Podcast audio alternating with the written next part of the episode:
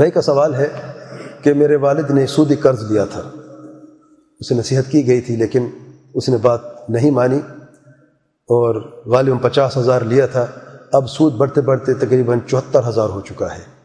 اب وہ توبہ کر چکا ہے سود سے۔ اور آئندہ بھی اس نے یہ عہد کیا ہے کہ دوبارہ سود نہیں لے گا، نہ ہی کوئی سود کے تعلق سے کوئی ایسا کوئی معاملہ طے کرے گا۔ تو کیا ایسی صورت میں اس کی جو سود ہے اس کی ادائیگی کے لیے کیا زکوٰۃ کے مال سے اس کی مدد کی جا سکتی ہے کہ نہیں؟ یاد رکھیں، اگر یہ صورت جیسے کہ سائل نے کہا ہے، جس نے سود لیا ہے اور لینے کے بعد اب وہ توبہ طائب ہو چکا ہے، اللہ سے ہم دعا کریں، اللہ تعالیٰ اس کی توبہ قبول فرمائے اور اسے یعنی حق پر اور ہمیں بھی حق پر ثابت قدمی عطا فرمائے۔ اور سود سے اور ان چیزوں سے اللہ تعالیٰ ہمیں محفوظ فرمائے۔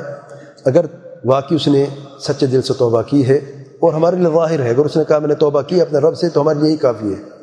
تو ایسی صورت میں اگر وہ توبہ کر چکا ہے سود سے، تو علماء کا یہ قول ہے، اس میں شب العظیم رحمہ اللہ کا فتویٰ بھی موجود ہے، توبہ کرنے کے بعد اگر کوئی شخص کوئی حرام مال لیتا ہے، پھر وہ توبہ کر لیتا ہے، تو اس کے حرام مال کی ادائیگی جو ہے، وہ زکوٰۃ کے مال سے کی جا سکتی ہے۔ اس میں کوئی حرج نہیں ہے۔